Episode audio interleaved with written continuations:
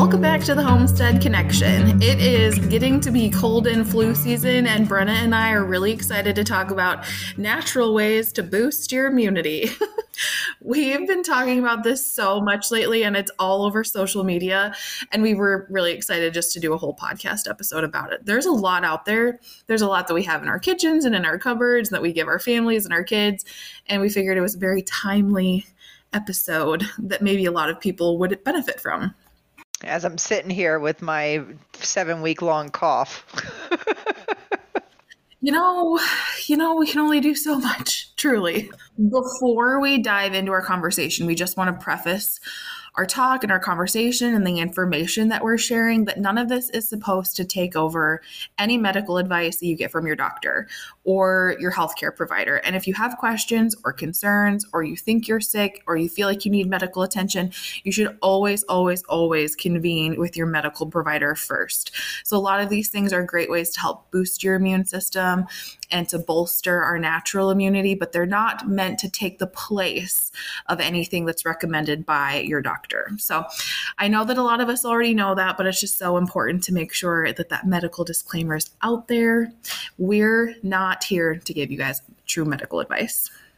Don't sue us. So we're just in that season now where flu season, cold season, our immune systems seem to really be on the forefront of everybody's minds. Uh, your kids are probably outside all summer playing. There's, you know, um, free exchange of air. You know, they're they're they're in a very open space, and now it's time to sit down. And they're with a ton of kids. My son just started middle school, and there's like a gazillion children in the school, and so there's a whole bunch of like petri dish level items that are floating around now. yeah, I just feel like my family starts focusing more and more on our immune systems. Really when the girls go back to school but that's so early in the year they go back the first week of august which is just so so early compared to like the rest of the country. But that's really when i start focusing on our immune systems when like you said they're around other kids. The school is like a little petri dish for these children. And then i really really start ramping things up kind of right now, honestly, where we're really transitioning from summer into fall and the weather's changing and we're having a lot less sunlight. And, um, like, you know, you kind of get to those coughs and sniffles and allergies, and those allergy symptoms turn into colds. I don't know. It's really kind of right now that we start doing a lot of supplementing in our home, are really focusing on our diets and our fermented foods and things like that. Well, it's a great point around the fermented foods. You know, some of the stuff that you might want to make or keep in your cupboard, it takes a little while for it to ferment or to be ready.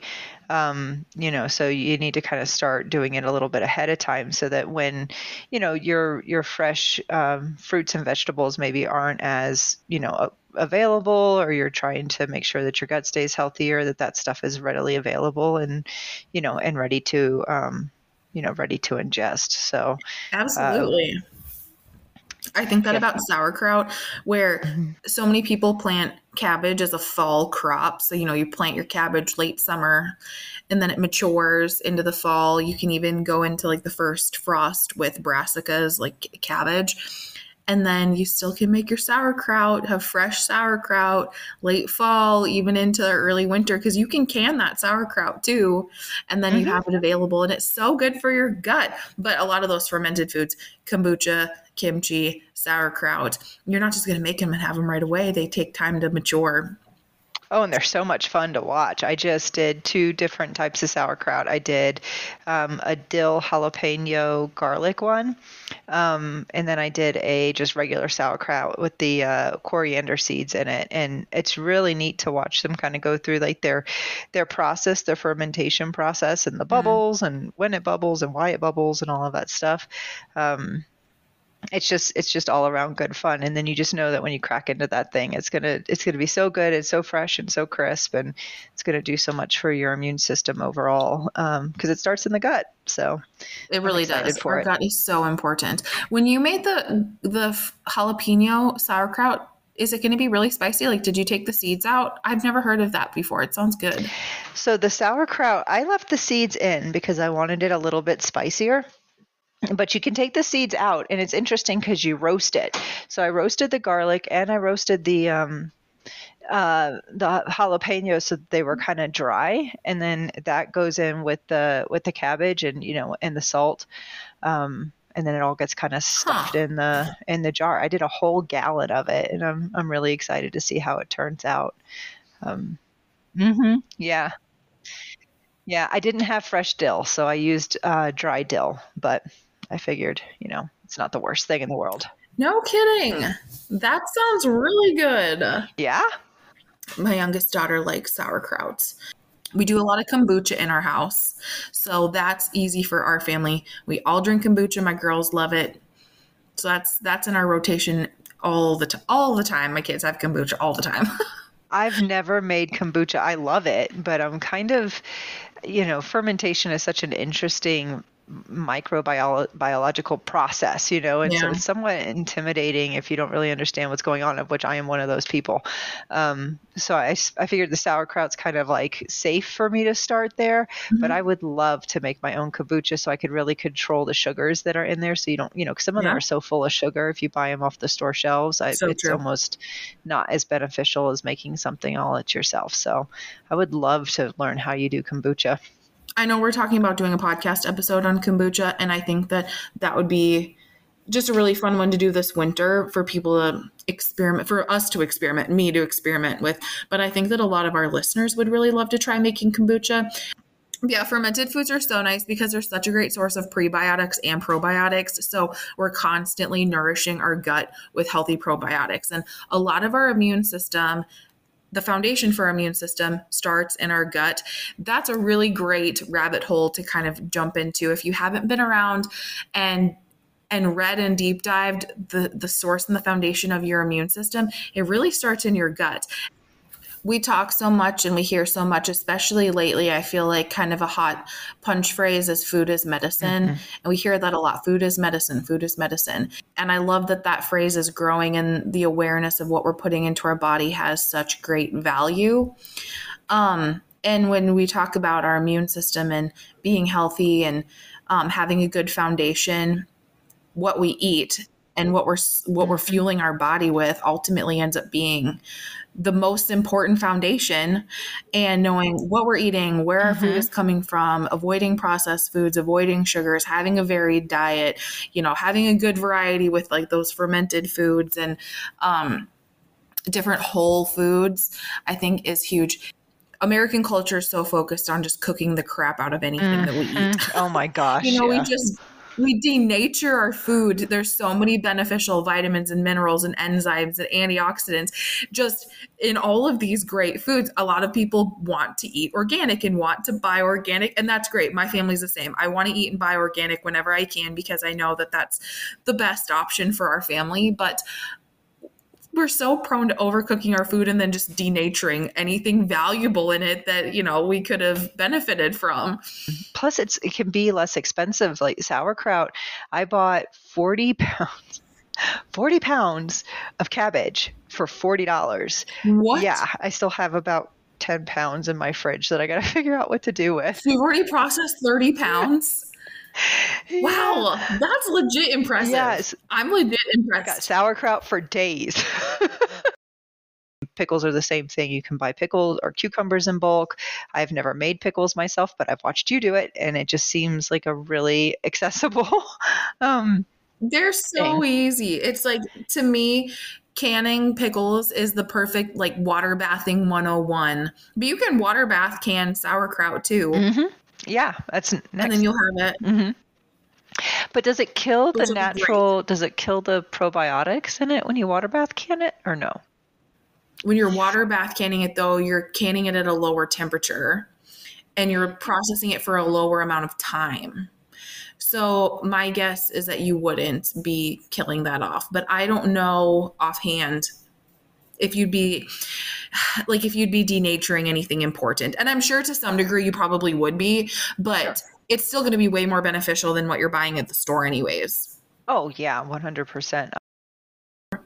One thing that our family does and we supplement with when we're talking about like whole food diets is beef liver capsules.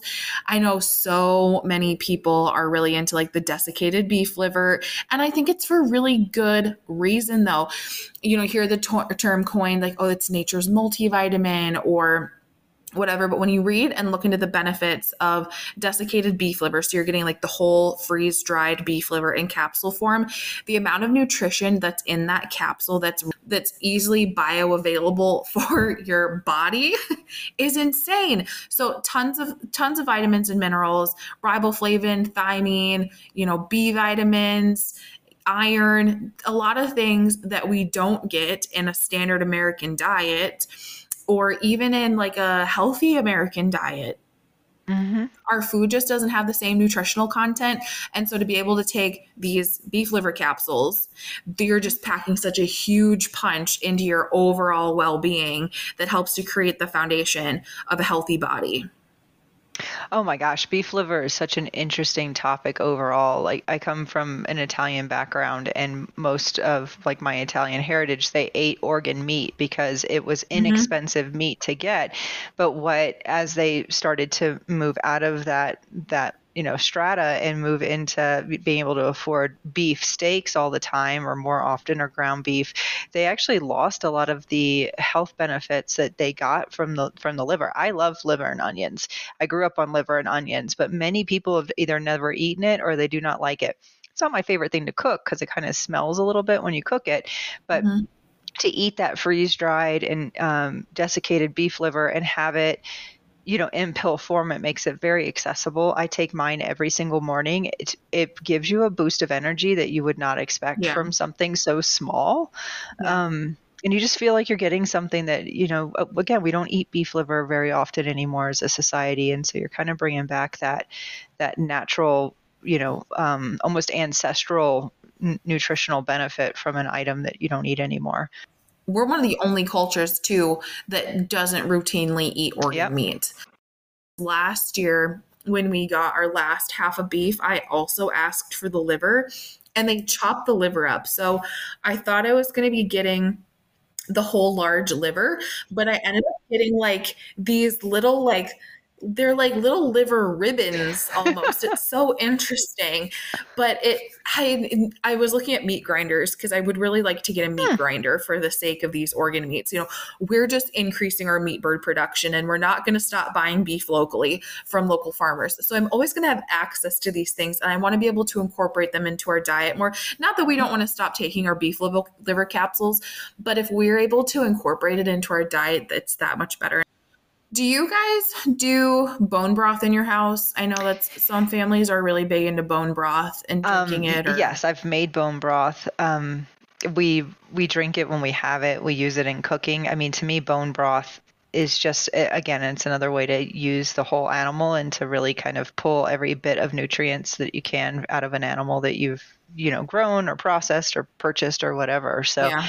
i didn't realize that it was a big deal until very recently that it sure. had so many nutritional benefits to it but now i'm even more into it Right, because it's super high in collagen, really high in gelatin and protein, and all of those things help to like heal our digestive tract and like reduce inflammation within the gut.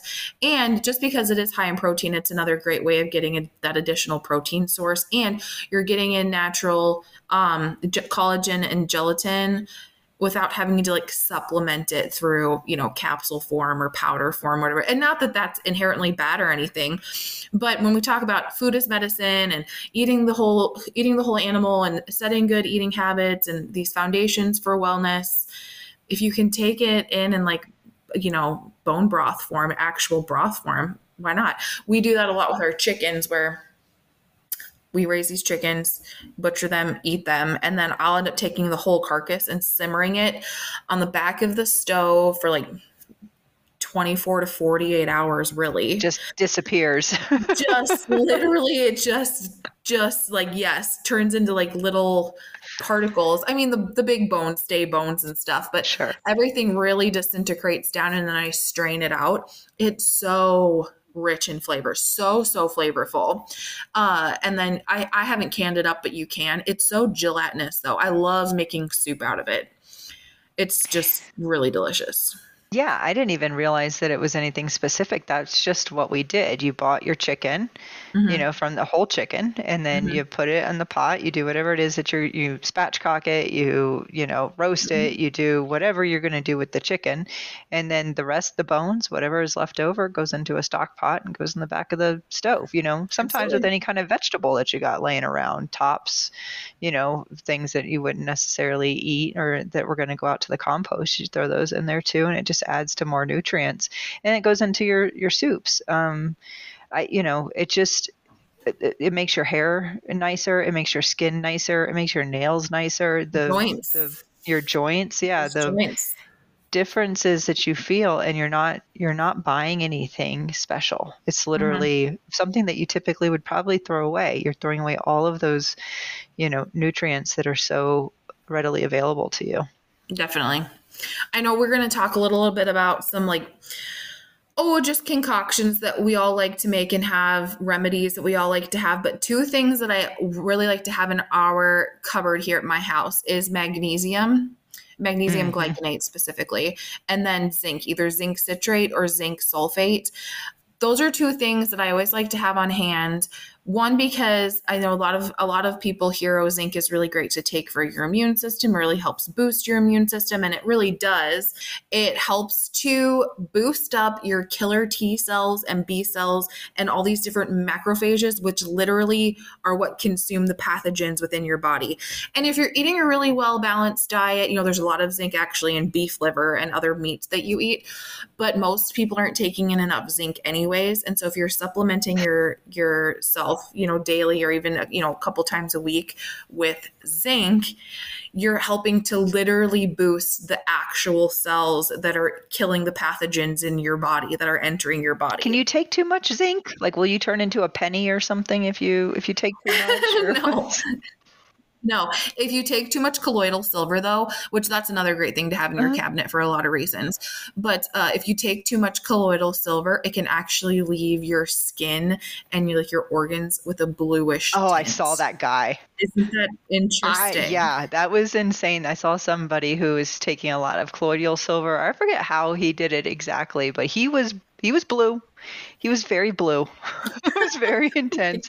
and it actually scared me off of using colloidal silver for a long time because of course in my, you know, head I was like, "Oh gosh, you know, one dose and that's it. I'm going to be a part of the Blue Man group." But it was actually, you know, I think he took it for a long period of time and he took a lot of it. but he was very blue colloidal silver is something that we use more topically in our house like on cuts and things like that things that i'm concerned might become infected.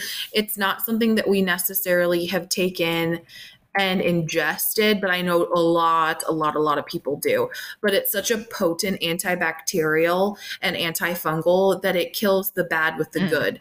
And of course you know it's like that with a lot of things antibiotics and whatever. You're killing the bad with the good. And of course a lot of times that's beneficial. It's more beneficial to take something and kill off those bads and try to manage the good stuff that's being killed off and supplementing that. But colloidal silver is very, very potent. So I know that that can be a little controversial for some people whether or not to ingest it, but we use it topically in our house most of the time. So no risks of our family turning blue yet. Yeah, I've only ever used well, I've most often used it topically, but I've also heard that you can use it as like a nasal spray. You know, if like you're starting to get um, sinus infection or something, there's a nasal spray that you can use, and I'm assuming that that's at the right um, the right like level for for your sinuses and I've thought about buying that and just kind of keeping it on hand because I have a deviated septum. So once one side goes bad, I've got no more nose. So I figured if I kept that on hand, maybe it would sure. be helpful. Um, no, absolutely. I don't think I would swallow it. And there's there's so many things that people have compounded that are so helpful mm. and so many things available you know in your, your, health food store your natural grocers or wherever even like pharmacies honestly have so many great natural remedies too that are really nice to have on hand as a first line defense to try before having to you know make other like resort to other options or mm-hmm. whatever yeah so, yeah, zinc is something that we always have in our house. I really love the brand Mary's Ruth zinc. It's a liquid zinc, which is nice. There's no taste to it, and it's really easy to put in tea or my kids' drinks. We don't really do a lot of juice in our house, but I'll put the zinc in the kombucha, put it in their water bottles for school. And um, the liquid form of it, so it's zinc sulfate. Um, the Mary's Ruth liquid zinc is zinc sulfate, which is a very easily absorbed form of zinc. And the fact that it's in liquid form versus capsule form is also nice. And you're not getting a lot of fillers then, which is something that we oftentimes overlook when we talk about these different supplements, all the different fillers that are put in capsules, which is nice with the desiccated liver. You're getting literally just the beef liver, or with the liquid zinc, you're not getting all of those fillers. Um, but sometimes you just can't avoid the fillers. Mm-hmm. I just wrote that down. But the fillers can be really inflammatory. Yeah, Mary's Ruth. Mm-hmm liquid zinc. Yeah, I can see the picture. I can see her, her the, I don't know if it's her, but I can see the picture on the label. So I'm going to check that out because I don't have yeah. zinc right now. I had those like Zicam mm-hmm. nostril dewhoppers like a long time ago, but oh yeah, but that didn't seem to really no. like do anything for me. So sure, yeah, love that, and not sponsored by Mary's Ruth, but it, you know, not sponsored, but if. No, I'm just kidding. Uh, the other thing that my family has in the cabinet, I think a lot of people do, is magnesium. We take a lot of magnesium just all year round and especially before bedtime. So, magnesium glycinate is one of the things that we have. And uh, when we talk about, you know, natural immunity, sleep is such a huge cornerstone. A good sleep cycle yeah. really helps your immune system.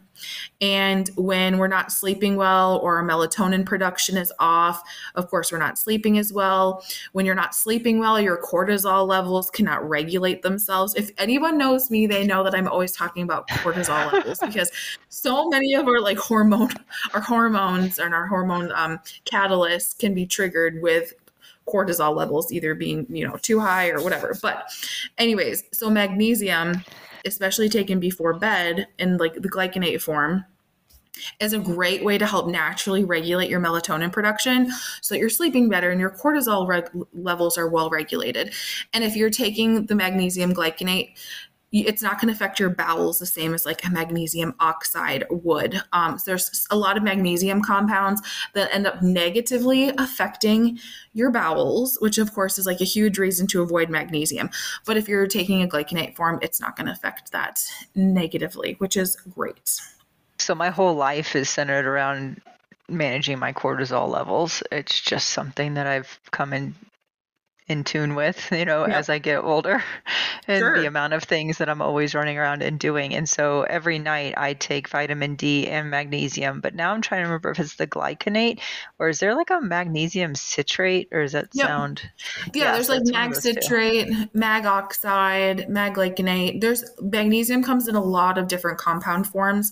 They all work a little bit differently and they also all work very similarly too. But the glycinate form ends up being um, very relaxing on your muscles and um, doesn't have the same strong impact on your bowels as like a magnesium oxide would or even a citrate. Got it. Yeah, I figure if it's really bad, I'm not going to be worried about my bowels. I just need to chill out. But it works. it works sure. really, really well. Um, and I've I've never had any of those negative side effects on it. But it seems like the vitamin D with the magnesium seems to really help my immune system. I can tell when I'm not taking it. Um, yeah you know, I don't ever know if it's because of just the cortisol levels being high, which also lowers your immune system, yep, or if does, um, right. yeah, or if it's if it is directly impacting my immune system. So sure, definitely easy. I know a lot do. Of, yeah, I know a lot of people have vitamin C, and that's a very common combination of like taking vitamin C and zinc. And there's, you know, there's a lot of different forms of vitamin C, especially over the counter. And we know there's a lot of foods that are naturally very high in vitamin C. And most people think of orange juice or oranges, but actually, broccoli is more high in vitamin C than a lot of foods. And as long as you're not overcooking it and denaturing it and stuff, if you eat it raw or lightly steamed. But, um, I know acerola is becoming a little bit more prevalent, but acerola seems to become becoming a little bit more popular. I heard some some last year about acerola. I'm hearing a lot more about it this year, but essentially acerola is a cherry and it has like the highest form of natural vitamin C that can be found. And so when you're talking about talking about whole food supplements, which is the easiest and best way for your body to absorb what it needs. Acerola seems to be more and more prevalent. Uh, we don't have it in our house right now, but it's something that I'm interested in purchasing kind of right now. I've, i actually was looking at purchasing it just yesterday. But, um, vitamin C. Everybody wants to take vitamin C or eat foods that are high in vitamin C because it's very beneficial for our immune system and stuff. But to take it in a form that's going to be more bio readily available for your body, like a acerola cherry or a supplement like that, your body's not going to excrete what it doesn't need. And you're avoiding taking some of those vitamin C pills and capsules that are full of so many fillers that can be very, very inflammatory. And for people who are gluten sensitive or gluten intolerant, so many capsules and tablets are packed full of like gluten and like, you know, that can be problematic for people with gluten sensitivities.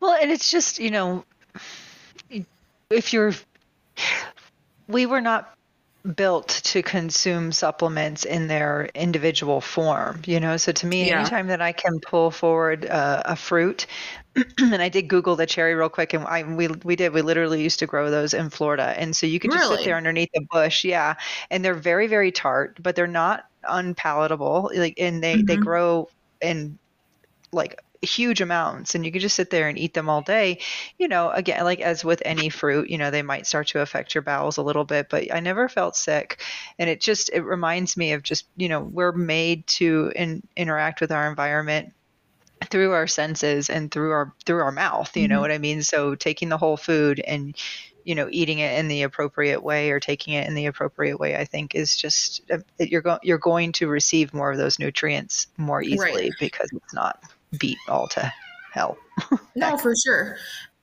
No, I like what you said, what you're saying, because even when you look at, okay, so there's so many nuances to what our diet, to like how we eat and our diet, where, you know, if, so vitamin C helps the uptake of iron. So, you know, when we're eating a well balanced diet and you're eating your iron and you're eating something that's high in vitamin C, you're increasing your body's absorption of that iron.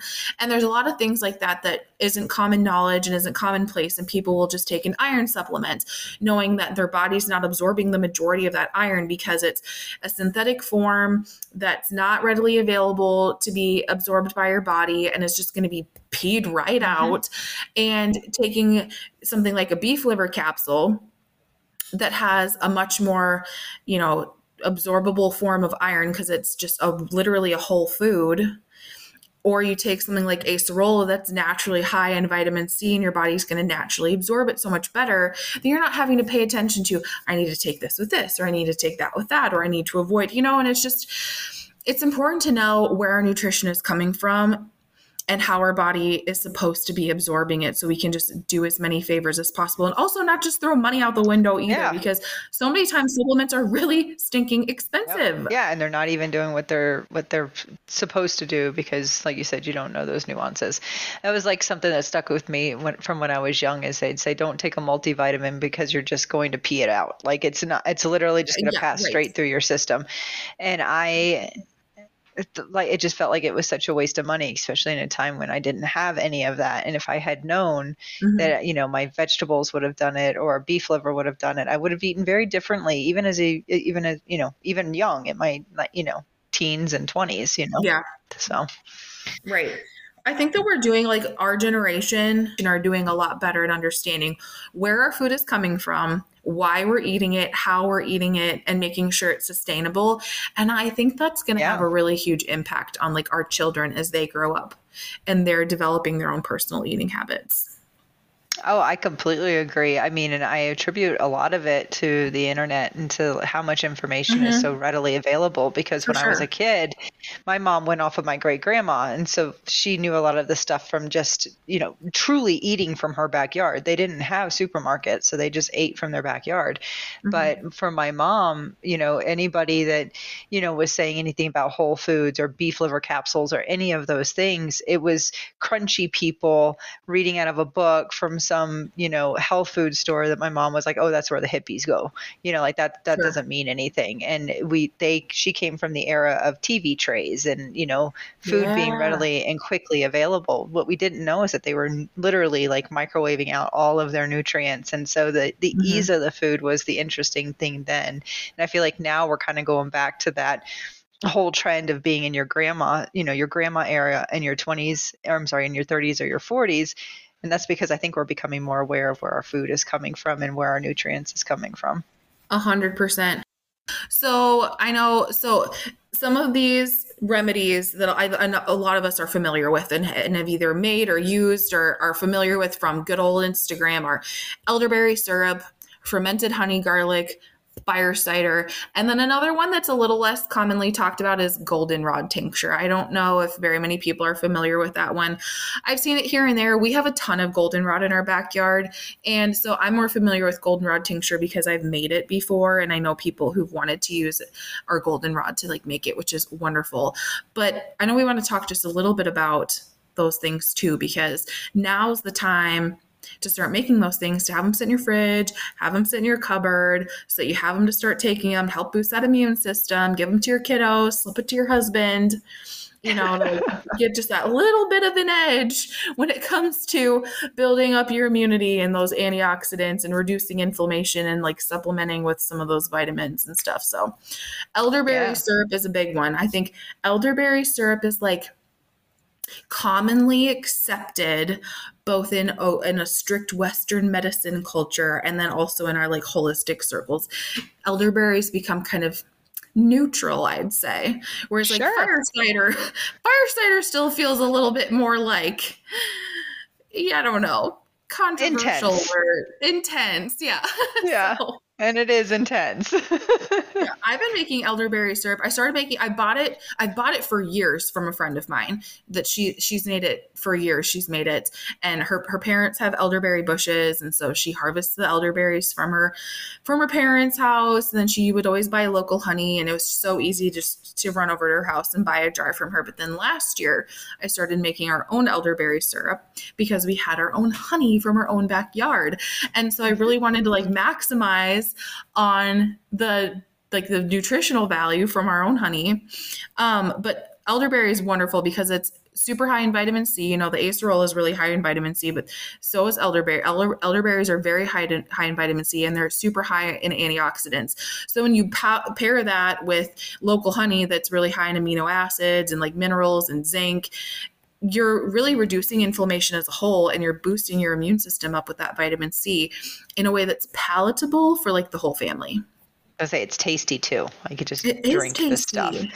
I get the gummies, so I haven't made my own yet, and I'm super oh, excited oh, yeah. to make some. Um, but I've actually bought the gummies, and I have little gummy silicone trays. So I figure whenever we mm-hmm. do make it, I'm going to pour mine into the little gummy trays too, because it's a nice way of making it a little bit more shelf stable. Um, and easy for me to kind of like dose everybody with, you know. Uh, but sure. it's delicious. It's delicious. I love well, that stuff. And if you buy gelatin from, you know, if you buy gelatin from your, you know, health food store, you literally can make it yourself where you're just using the, you know, elderberries, the honey, some water, the gelatin. Some people yep. add cinnamon and star anise and some other Eastern spices, mm-hmm. which is very delicious. I'm not as knowledgeable on the benefits of the cinnamon and the cloves and the um, star anise, but I've never, I've not made it like that before. But I know, Brenna. So you recently made fermented honey garlic, and actually, you did a whole blog yep. post for the Homestead Connection, which is over on the website, thehomesteadconnection.com. And your blog post is packed full of information. Just like you really talk about the whole lacto fermentation mm-hmm. process in your blog post.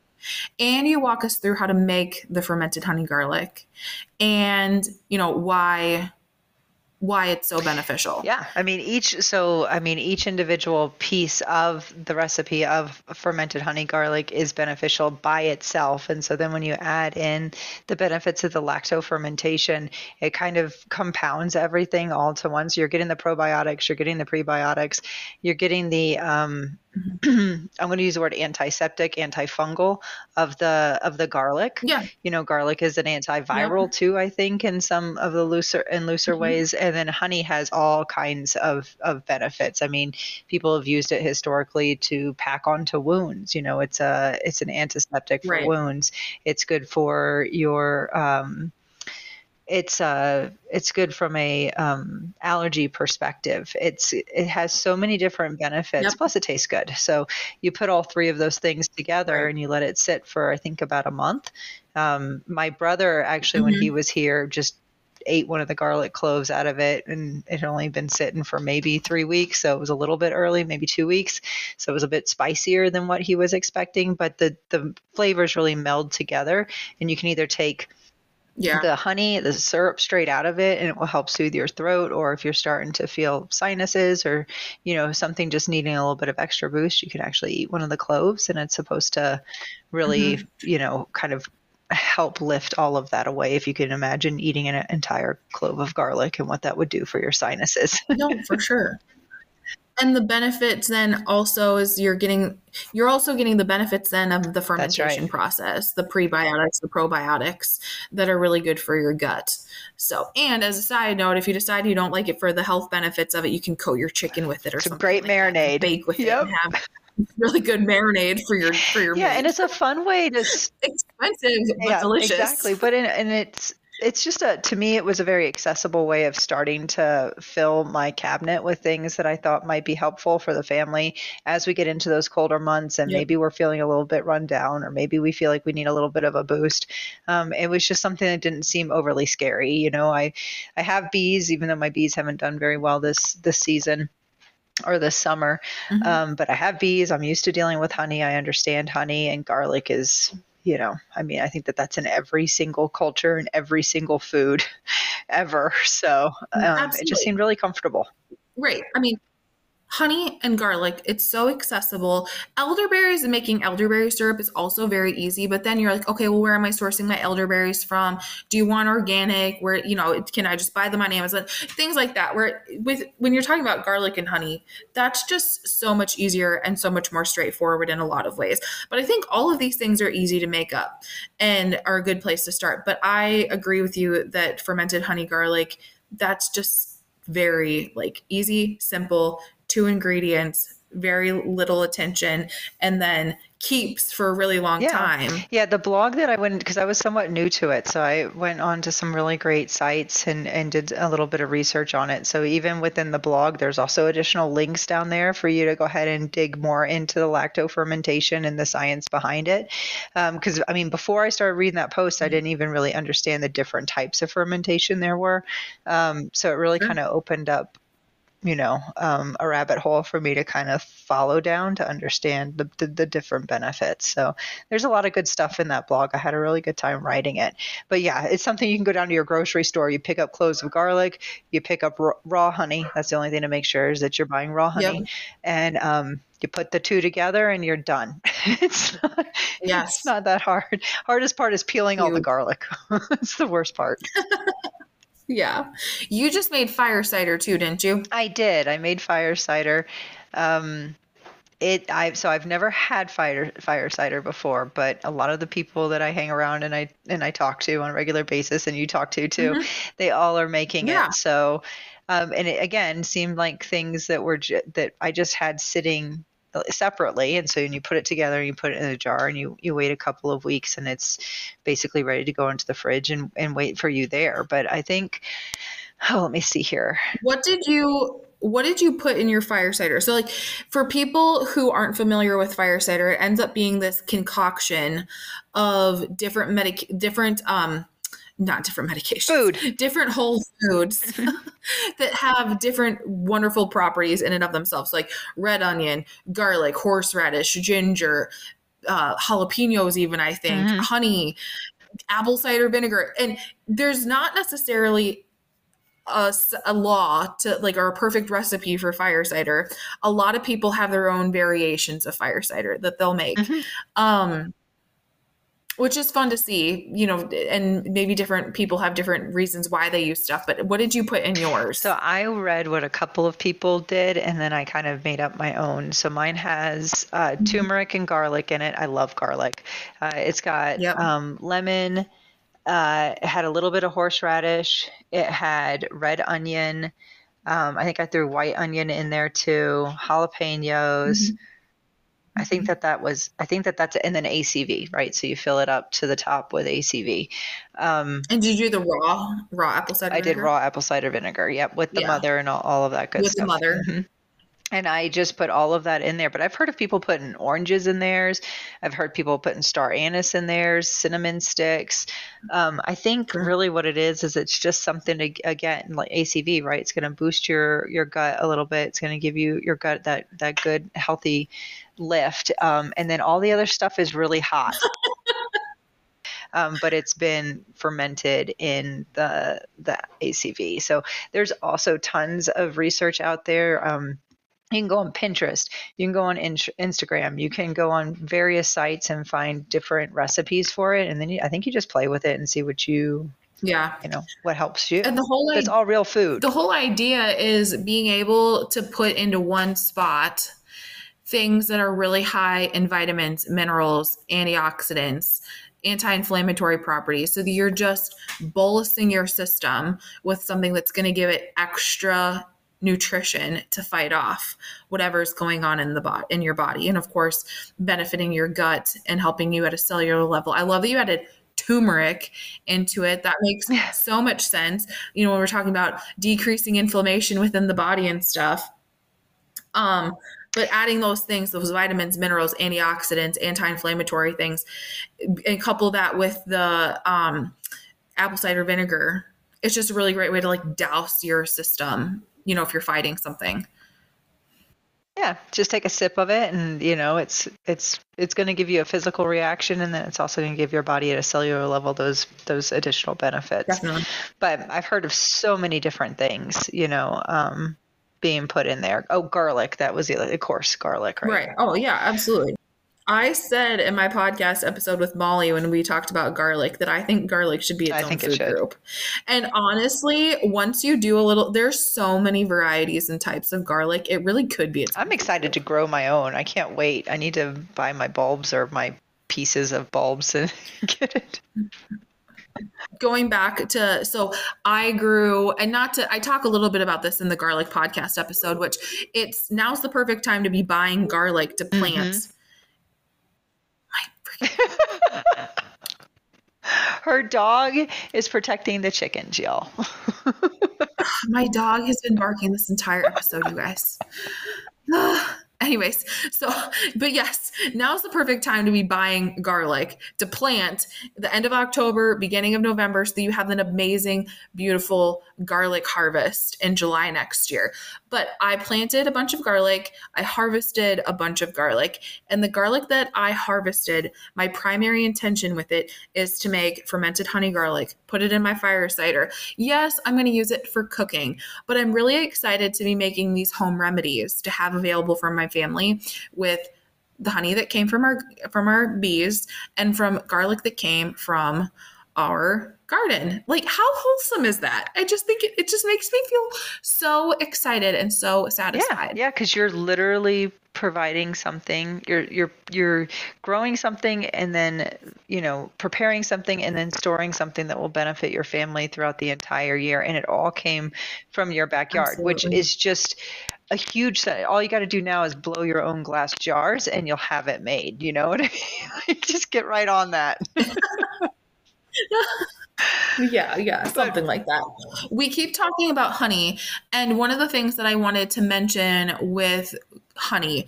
So it's important to use raw honey, which Brenna, you mentioned that. Buy the raw honey, buy the raw unfiltered honey because you're it hasn't been pasteurized. So if you're buying something that's raw, it hasn't been pasteurized, it hasn't been raised to any certain temperature. You're not killing off any of the good enzymes. Um, it's not being denatured in any way. So you're getting like the true, raw, wholesome, beneficial form of honey. And it's like as pure of a state as possible. And that's important. So you're buying the raw honey because it hasn't been pasteurized and you're not avoiding all these things. But things like specifically the elderberry syrup, where you have your, you know, your cup of elderberries and your water and you're cooking that down to release all those antioxidants and release the vitamin C.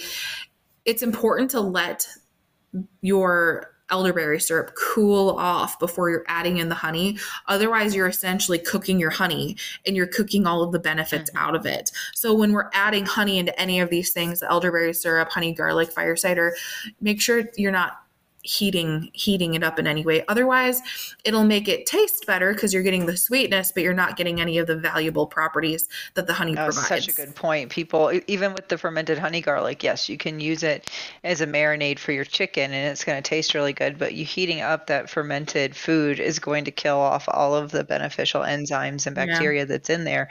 So it, it tastes delicious. Mm-hmm. There's nothing wrong with that, but it's not going to have the same mm-hmm. nutritional mm-hmm. value that it would if you had heated it up. And it, that goes back back to what we are talking about with Americans loving to overcook their food. You know, we have a fear of eating things raw. That's your body it's isn't true. equipped to handle it. It's very true. But God designed our body to handle these things. So it is so interesting. Like Americans are so afraid of eating raw food. And not just like we oh raw food raw meat. No we're not talking about no, raw meat. no.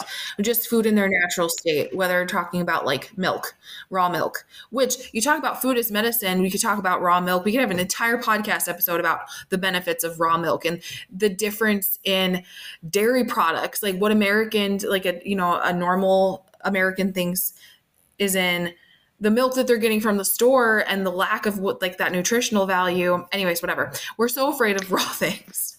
But our bodies are designed god god designed our bodies. God equipped our bodies to eat the things that he created in their natural yes. state. Yeah. I mean yeah i can get on a whole tangent about raw milk. I'm almost yeah, so many people have been conditioned to think that raw milk is dangerous and raw milk is bad, and it's it's not you know there's a reason for pasteurization and there's a reason for there to be a lack of pasteurization. And understanding the differences between the two and where the two are appropriate i think is where we've missed it. We've just eh, created this fear around raw foods. But yeah our bodies are made to do it. And um, so much of the food that we eat or americans are conditioned to eat has been like we've said, overcooked, stripped down.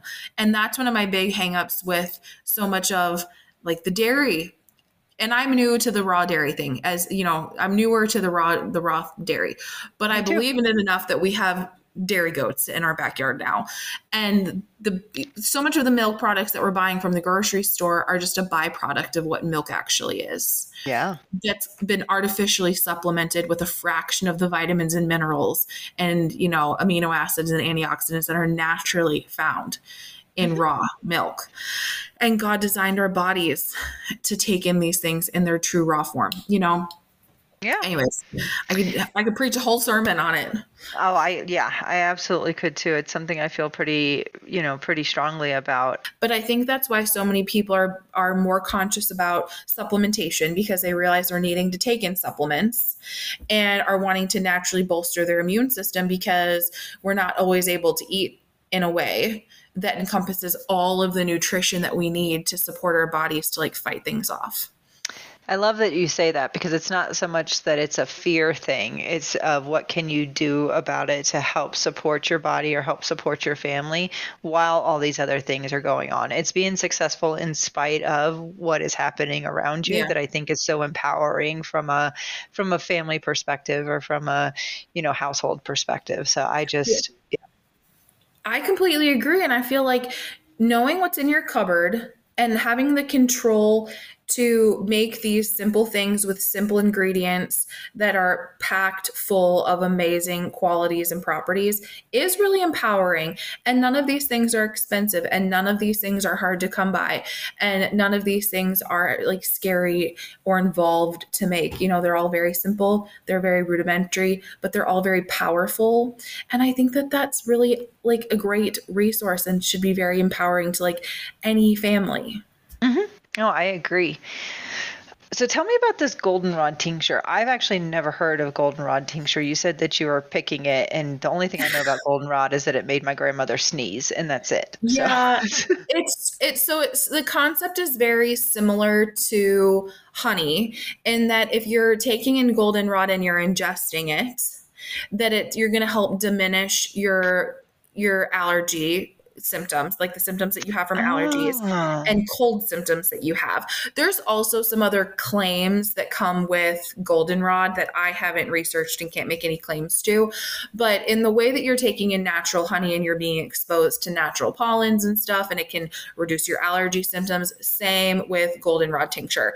Um, and not just with allergy symptoms, but with cold symptoms as well. It's high in antioxidants, it's high in um, like anti-inflammatory properties and vitamins and stuff just like a lot of the other things that we've talked about but it's very simple in that you pick the goldenrod flower when it's bloomed so your yellow goldenrod flower you put it into a little jar and cover it with vodka Yes. You want to make sure it's completely submerged in vodka, and then you put a lid on it and close it away for like four weeks, three, four, six weeks, to let it really infuse. And then you're you strain out the liquid from the goldenrod, and then you can use a little dropper, you can use a little teaspoon, and then you can put it into you know your tea or your you know whatever you're drinking or just take it by itself to help reduce your symptoms of allergies and colds it's just a nice preventative measure. And now is a really great time to make it. And once because it's distilled in um, alcohol, it's shelf stable for a very,